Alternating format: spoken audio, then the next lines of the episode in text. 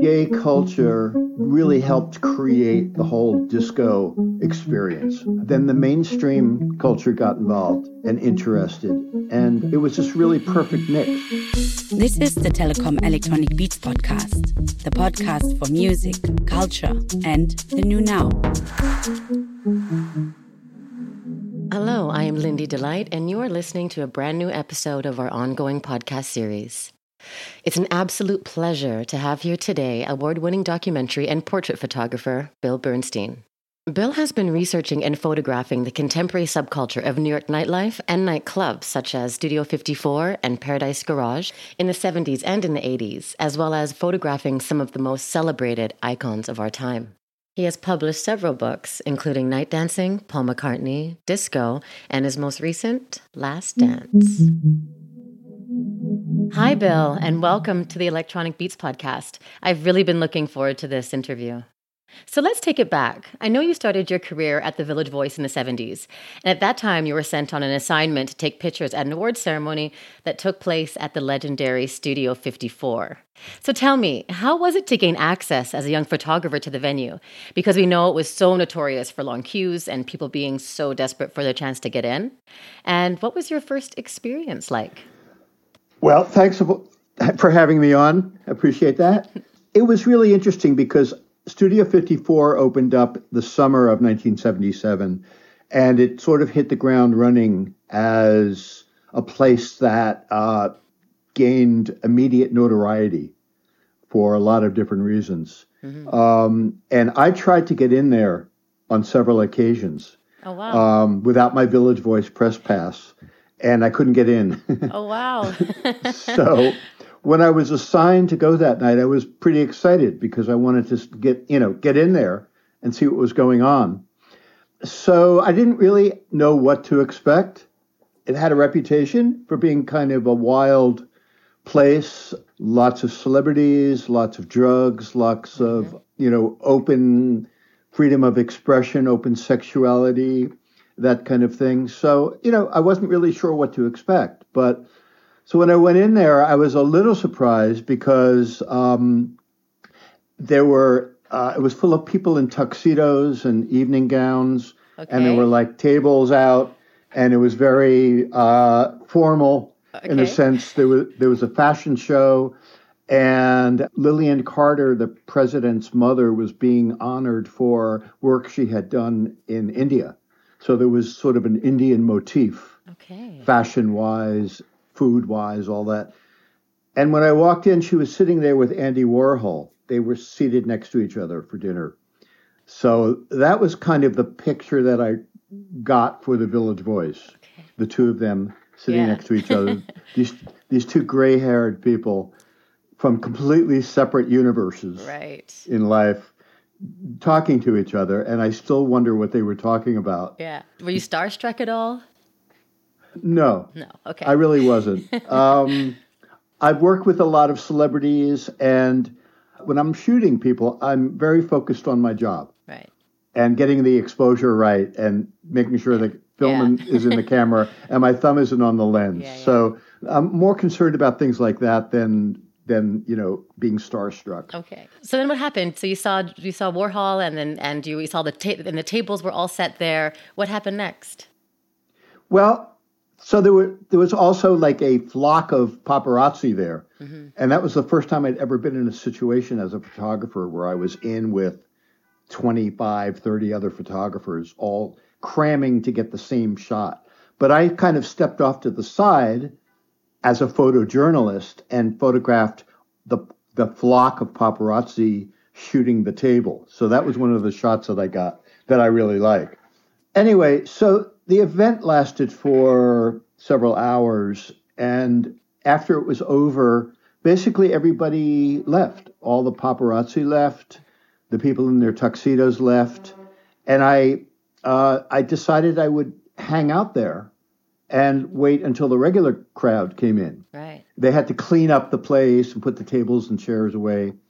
And I had run out of film because I only brought four or five rolls of film and I had no film, so I asked one of the leaving photographers if I could buy some film off of him, and so he sold me some film, and so I went up to the balcony and hung out in the shadows mm-hmm. and waited for them to clean the place up and let the regular crowd in, and that was I don't know like an hour or so.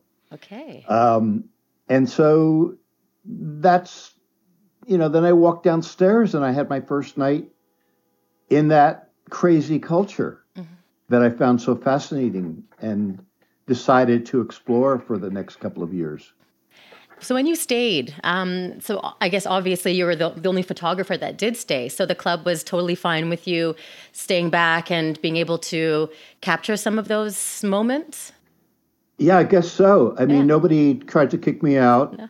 Um, I don't. It's almost like nobody really noticed me. Okay in a sense, even though I had a camera and a flash. But no, I didn't get bothered at all.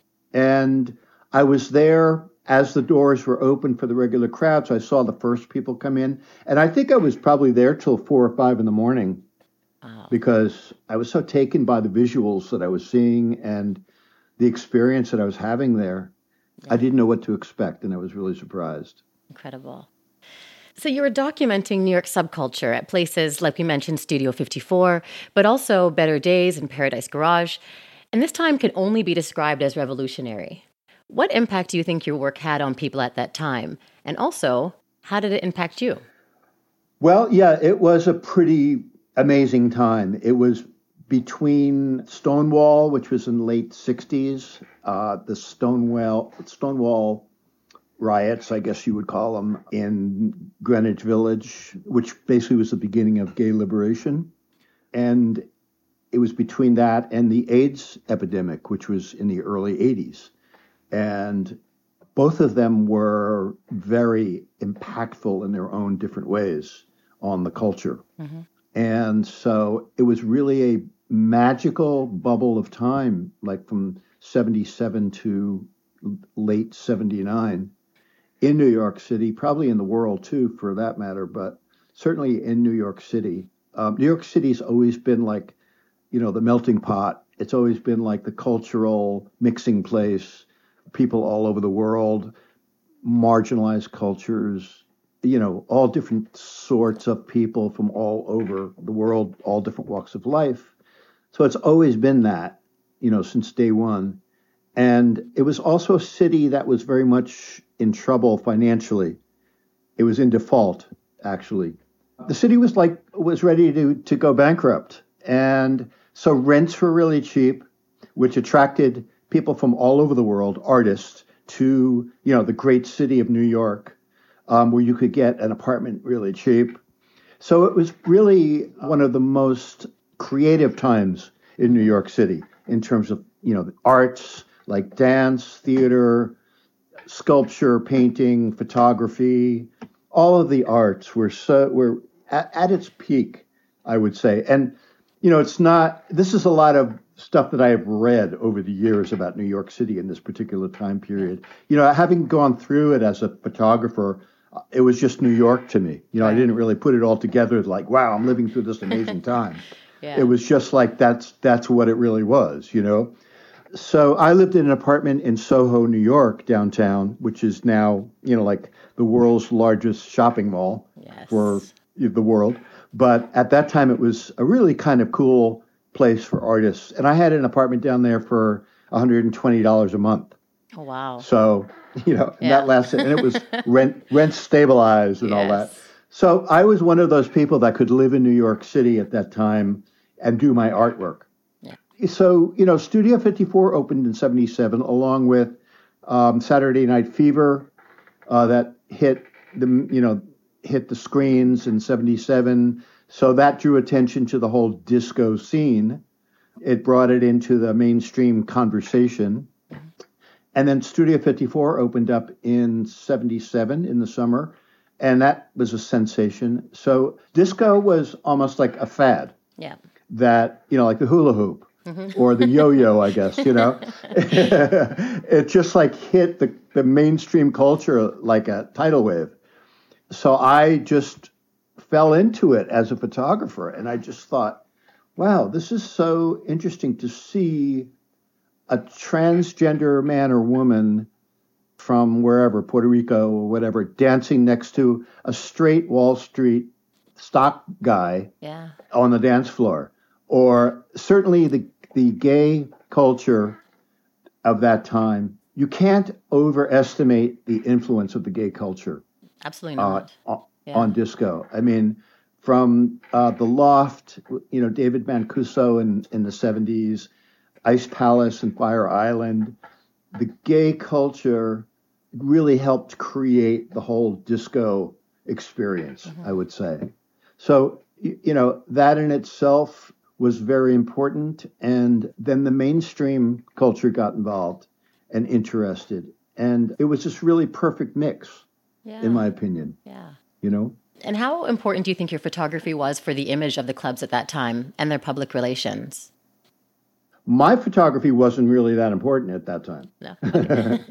Happened later Uh, on. the yeah, it definitely happened later on because I chose the photography that was important during that time were the paparazzis, were the press photographers, the people who were working for Page Six in the Post and the News, and people who were taking pictures of celebrities at these clubs and getting the pictures in the paper the next day. Okay. Those people were the most important. Um, right. They were drawing people to the clubs. They were creating the illusion. They were creating the whole mystique about the scene. Yeah. You know, Yeah. I decided very early on. In fact, that night when I was sitting in the shadows at Studio 54 in the balcony, Mm-hmm. waiting to go downstairs, that night I made a decision that I was not going to photograph the celebrities.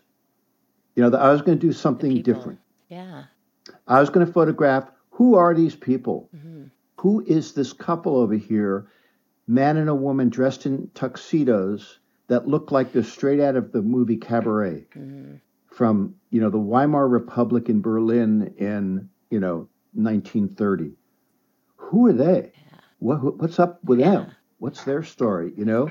And what's up with what's up with this um, you know, there was a uh, famous at the time what they called in those days was a transvestite. Mhm. That's a word that really don't use anymore.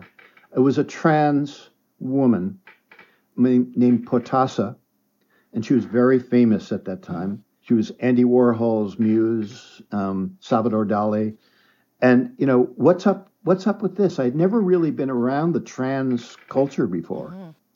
so there were a lot of um, there were a lot of things going on that I was very curious about, and I kind of had in my mind like uh, in Paris in the 30s, you know, studying the underground culture of that time and recording it, you know, for all to see out of just pure interest in it as an anthropologist with a camera. So, uh, Donna Summer once answered the question of how she herself felt about the studio and that great disco era. And she said, it, this, it was just work, nothing else. She had no real view of all the glamour and fascination that it radiates today. Was this similar for you? Huh, no, it, well, you know, for Donna Summer, it, it might have been work. Yeah. Um, she was working hard Yeah. and producing some amazing work. And I don't know what was going on in Donna Summer's life at the time. But for me, I was thrilled by it. Um, I was excited. I was curious. I was, it was, for me, it was a personal project, photographic project that I had found. And I really had started shooting professionally only a couple of years before that. Previous to that, I was involved in other graphics areas, not as a photographer, but I, I always was interested in photography. But at, at a certain point, I decided to go and become a photographer. And, and I started working for the Village Voice. So for me, finding disco and finding this night scene was a gift to me. Wow. It was, I was fascinated by it. Yeah. And there were so many clubs in New York City at that time that it was kind of a never ending stream of places to go to photograph. Right. All different types of clubs, Mhm. too, you know, from roller disco to punk discos to a place called GG's Barnum Room, Okay. which, you know, was a trans men and women's club.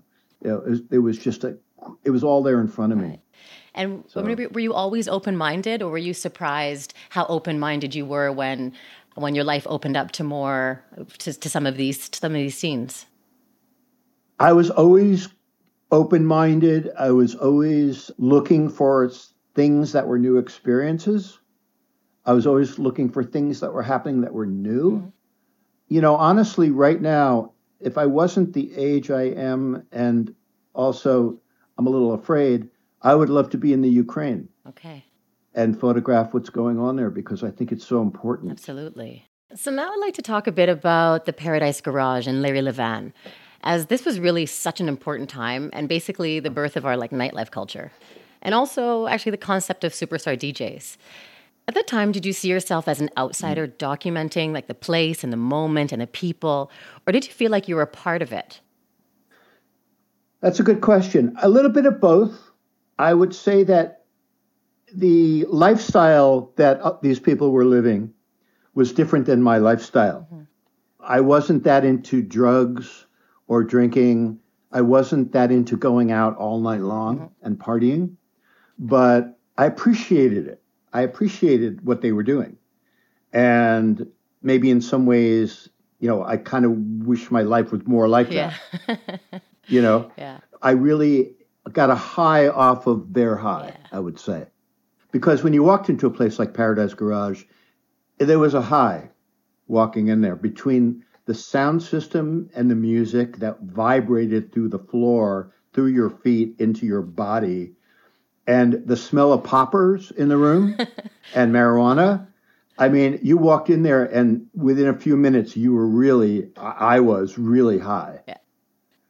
yeah. I think in my core, I was pretty much, I thought of myself as a photographer slash artist slash journalist uh, reporter. Okay. You know, and I was there to record what I was seeing. Yeah, thanks for sharing that experience. Yeah. I can visualize that for sure. so you said you don't really you didn't really drink or you didn't do drugs, but you certainly didn't photograph all night. So what did you do like in between shots? I looked for other shots. Mm-hmm. um, sometimes I would go to a, a, place like Paradise Garage for an hour okay. and do some shootings, feel it out, yeah. shoot. And then I would leave and I would go to the Mudd Club, which was almost walking distance from there, yeah. and hang out there for a little while. And then I would leave there. You know, if there was a scene there that I was really interested in, I would I would stay. If not, I would go off to another place. Mm-hmm. You know, maybe a place I'd never been before. I wasn't necessarily hanging out all night long in these places. You know, I was po- kind of popping in from time to time. Yeah. Did you like to dance at all? Yeah. yeah? I love to dance. What was yeah. what were some of your favorite songs to dance to at that time? Oh, you're asking me a music question. I now, know that's the only one. okay, here's the music question. One. All right. Oh you, boy, you, like you threw it at me. All right. Yeah, so okay. I have very, I have very like you know. There's people who are really into the deep cuts. Yeah. yeah. You know, of, of of an artist. I'm not into the deep mm-hmm. cuts. I don't. I wouldn't say. My favorite song, believe it or not, is uh, "Don't Stop Till You Get Enough" by Michael Jackson. Okay, I can't not move when I hear that song. Okay, I know I'm an old fogey with old man taste, but you know that's how I feel. Uh, that's what I like. But I also like um, I like a good song. I like a lot of rhythm. I like disco music, but I really think I like house music much more. Okay. In general, um, I like I really like when they stripped down they took out the horns and the violins and and all that and At they the just beats. stripped it down to the more the beat yeah. and the tribalness yeah. of it. You know, that's one thing that really appealed to me at the in discos was the tribal quality. Mm. Yeah. Okay, and I think that is something very very basic within us as human beings that wanting to g- gather together in a group and and and move to a drum beat. Mm yeah. You know, in a very tribal way, yeah. you know. So as much as I like some of the disco stuff, uh, the song Last Dance, mm-hmm. I love that song and I named my yes, my book did. after it.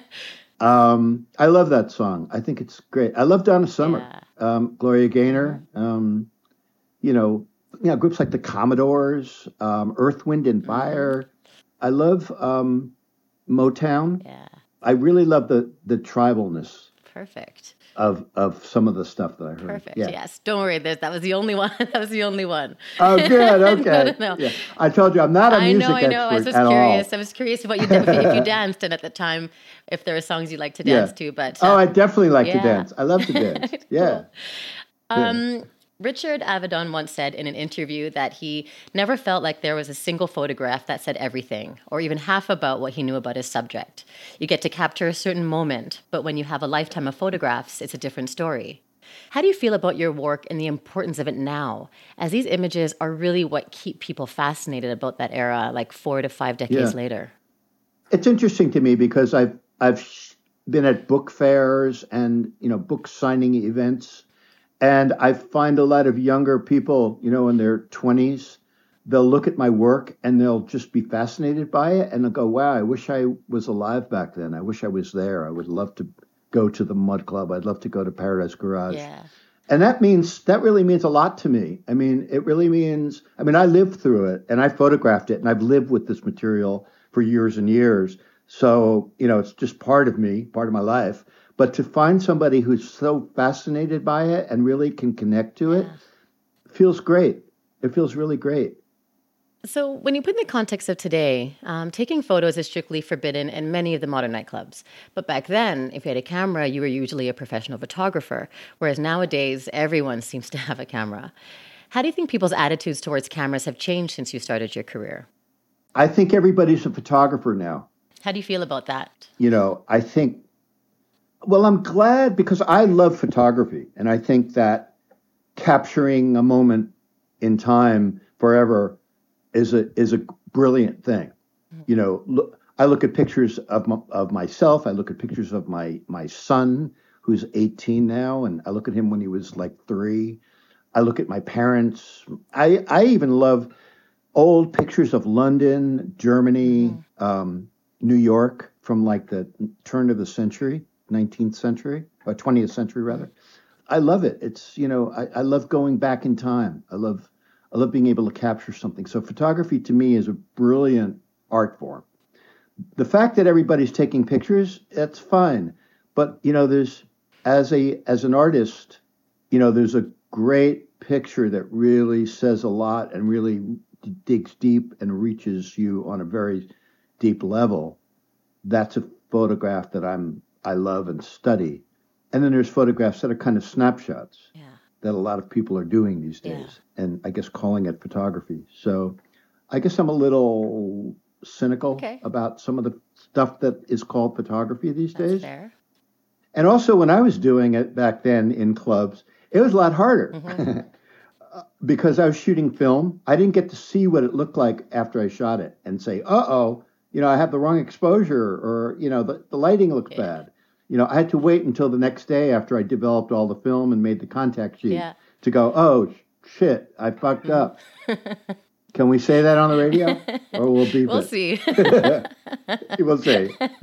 Uh, you know, so it was harder. You know, I was shooting basically in strobe light, so half the time the room is completely Dark, black, Yeah. and you know, and there was a smoke machine, and I was shooting with a flash, and any photographer knows that's a disaster. You know, so I was shooting a lot, hoping, keeping my fingers crossed that I got something, Yeah. and you know, yeah. did a pretty tight edit Yeah. on the contact Yeah. sheet. You know. One of the things about my book is that I put a couple of contact sheets in there. And I decided to do that because I really think that even though a lot of shots on the contact sheet are not really very good, and I don't really want people to see them, but I think that it gives you an idea of what the scene was that I was involved in at that moment in time. Right. You know, it's like, I don't know, half an hour, 20 minutes of time frame of me working, Yeah. and you can kind of see what I was seeing and dealing with. Do you have a concept in mind when you're shooting your photos? And what's that process that brings it from your camera to the contact sheet to a photo collection and then into a book?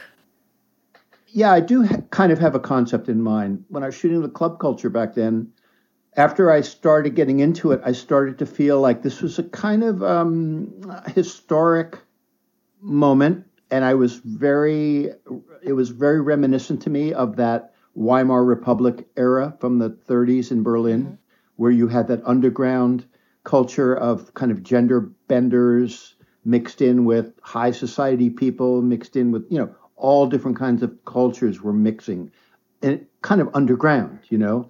Anyone who's seen the movie Cabaret or, you know, kind of read anything about that time period mm. knows what I'm talking about, you know. That was my influence. I guess that was my muse. That couple actually was probably my muse through the whole experience.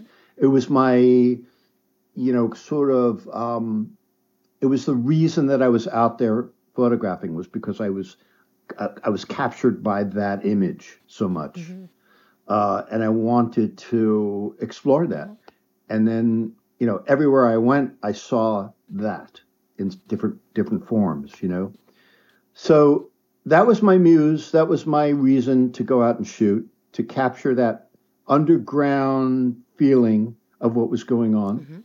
And what makes it to the final book is really just having that in mind and wanting to express that and wanting, like with this book, Last Dance, that I just did, you know, I wanted to, um, I wanted to sort of show people who are into the club culture today at places like um, events like Glitterbox mm-hmm. in Ibiza and around the world, and clubs in, in Germany that are really amazing and and and hot and all that. You know, I wanted to show those people, hey, you guys are really doing something amazing here.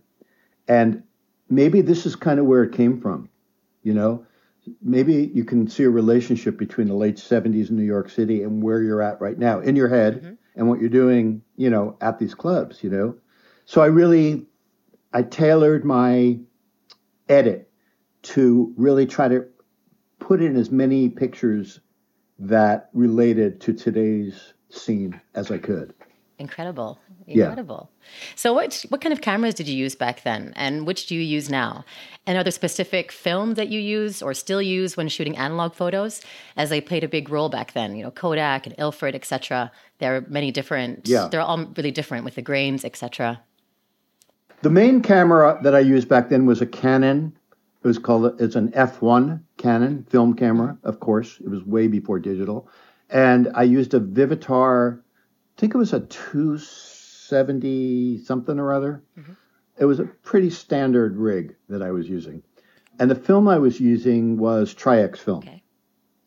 because that was pretty much the film to use mm-hmm. back then. It was the highest ASA or ISO as it's called today, uh, 400 Sometimes I'd push it to 800, but generally I, I would shoot it 400.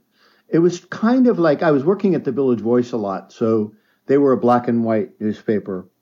And I also kind of, you know, my I, I sort of kind kind of feel like I'm a student of Brassai, a student of Diane Arbus, a student of um, you know Richard Avedon, of course, and I love the black and white look mm-hmm. versus the color look. You know, it it takes you to another level. Absolutely. You know, absolutely. So I I really um, liked working with that. Plus, I could do it myself. I had a dark room in my apartment. You know, I could do it all myself. Go to prints mm-hmm. myself and and all that.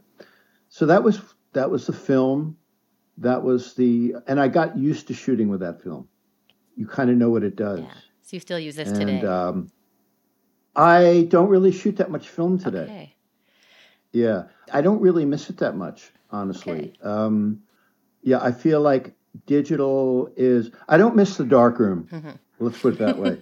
I spent so many hours and days and nights in the dark room. Enough. And then pour, I had enough. The smell of yeah. developer on my hands and fixer and pouring it in the sink when I was done and knowing that it was destroying the environment. You know, all these things. I mean, I, I like printing and it was interesting, but God, digital is just yeah. pretty amazing yeah. in terms of creating the final image, yeah. you know, as perfectly as you can. So. And, and so, how do you see digital photography today? And do you ever use an iPhone? But I don't want to discount Android phones mm. either because I have a Huawei phone with three Leica lenses and I absolutely love it. But do you ever use an iPhone or smartphone for your photography? I do. actually, I do. Yeah, yeah, yeah. I love it. I actually love it. I have some pictures on my website with that I do with my iPhone. It's great for like shooting in the subway, it's great for like you know something comes up completely out of the ordinary and you can just take a picture of it. Mm-hmm. You know, yeah, I like it a lot. Cool. So tell me, when you're taking photos, like what do you look for at that moment when you click the camera? And is the methodology different for portrait and documentary photographs? I think so. With portrait photography, you know, I get much more involved with my subject.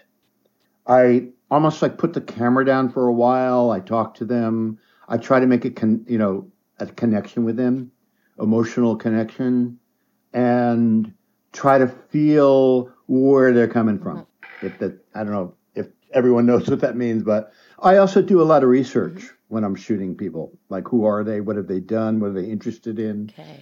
What's their background like? So I come to a session usually pretty prepared, and then when I'm with the person, I try to go a little bit deeper and get you know the uh, more of a one-on-one kind of connection.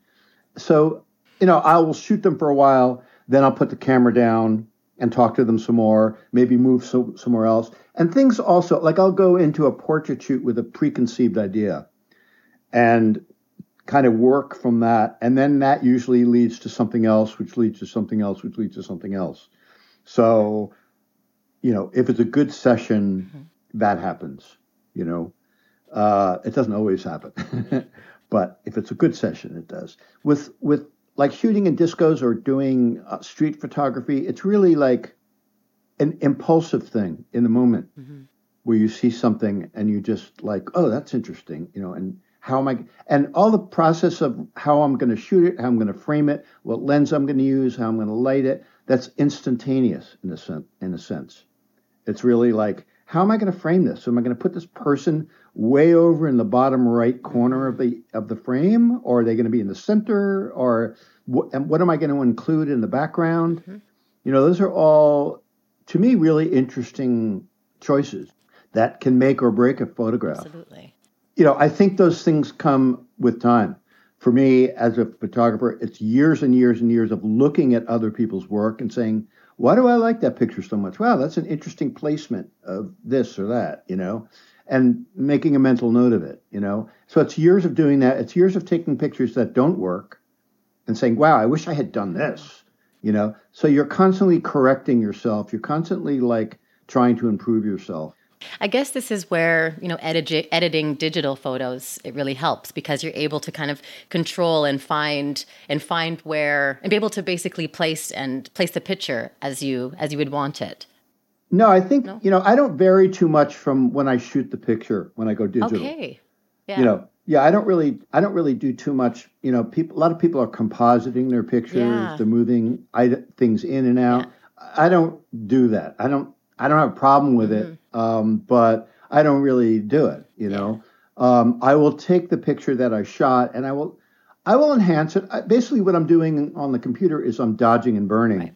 like I did in the darkroom. Mm-hmm you know, and if there's some little thing that I can fix that isn't really that significant, I will yeah. take it out or you know do something. But I'm not doing too much heavy manipulation with any of my pictures. Yeah. Amazing. Um, it would be really interesting to approach and approach and exhibit your pictures from the past with current photographs from clubs, if they exist at all. Would you would one recognize the parallels there? I think you would. Um, interestingly, um, I had an exhibit in New York City at a place called the Museum of Sex. Mm-hmm. And they took a room and they turned it into like a disco. Uh, they had disco ball, they had a gigantic speaker, they had a disco booth, they had a bar, and they took about 30 or so of my images um, and blew them up huge. Mm-hmm and it was an exhibit of the images. But then they decided on the weekends to have disco parties. Mm-hmm. So um, I would go occasionally to see what they were like. And I was really uh, happy to see that the crowd that was attracted to the exhibit and to those disco parties really embodied what I was shooting back then. Mm. There were, you know, there were all kinds of non binary, gender fluid, guys in dresses with beards. Mm-hmm. You know, a lot of them were students from local New York City um, schools, curiosity seekers, I guess, you know, young. It was a young crowd. And it, they were very drawn to it. And so I must say, for a moment there, sometimes I would say, wow, I kind of feel like I'm back there. You know, the energy in this room is very similar to that. Yeah, you mentioned Glitterbox already, but are there other promoters mm-hmm. or any events that you also feel capture that essence of the nightlife from the 70s and 80s? There's a club in New York called the House of Yes mm-hmm. in Brooklyn. Uh, there's another place called Three Dollar Bill. Mm-hmm. I've been to both of those clubs, and I've actually shot at, at both of those clubs. I'm sh- I'm basically setting up a, a portrait studio in the basement of one of those clubs and bringing people down and doing portraits of them. Oh, I love I love that. It's what? a current current project that I'm oh, doing. Fantastic. And I think that they, you know, they're close. It's different because the world was different back then. You know, the the city was different. The headset in general was different. It was before the iPhone. You know, it was before all that technology. The world is different today than it was back yes. then. You know. So it's very hard to actually recreate the experience. No. It's all these unique you know? moments. Yes. Yeah. So um, there's a lot of opinion about uh, the club called Berghain in Berlin and that it stands for club culture right. in the 2000s. Photos of the club have never been leaked, and it's created kind of a myth or a mystery. That is virtually the opposite of your work, which documents that mystery and myth. Would you be interested in taking photos of Berghain, for example, provided that you would be given permission? Yeah. Yeah. Simple. Yeah. I was, yeah, yeah, that's the answer. Yeah, I would be. I don't like the idea of intruding on people's privacy mm-hmm. in general. And I I know about that club. I've heard a lot about it. It sounds amazing. It I was I was in Berlin a few years ago. I had an exhibit in um, in East Berlin, and I I didn't make it there because I wasn't there long enough. Um, I also wasn't sure if I could get in or not because I don't really know anybody there. Well, now you do. Um, I le- now, now, I do. do. Okay. Let me know when you're yeah. Yeah. Well, next time I, I definitely yes. will. No, be very interesting. Yeah. I think, yeah. I mean, I've heard about it, and I would definitely be interested because I'm still interested in all things cultural, mm-hmm. All things you know that are happening that are kind of out of the mainstream. You know, yeah, yeah I would definitely do it. I'll definitely call yeah, you. Perfect. Perfect. And do you have like a favorite image and and or um, who has been your favorite subject? Hmm. I mean, I have a couple of images from that period that I think are really interesting to me. There's a, a woman at GG's Barnum Room named Ava, and she was, you know, a pre op transgender from Puerto Rico and she was there like every time I went to GG's Barnum Room. And so we we sort of after a while started talking to each other and I started to learn a little bit about her. And she was this very soft spoken, sweet transgender, pre op transgender, you mm-hmm. know, who was saving up for her operation at that time.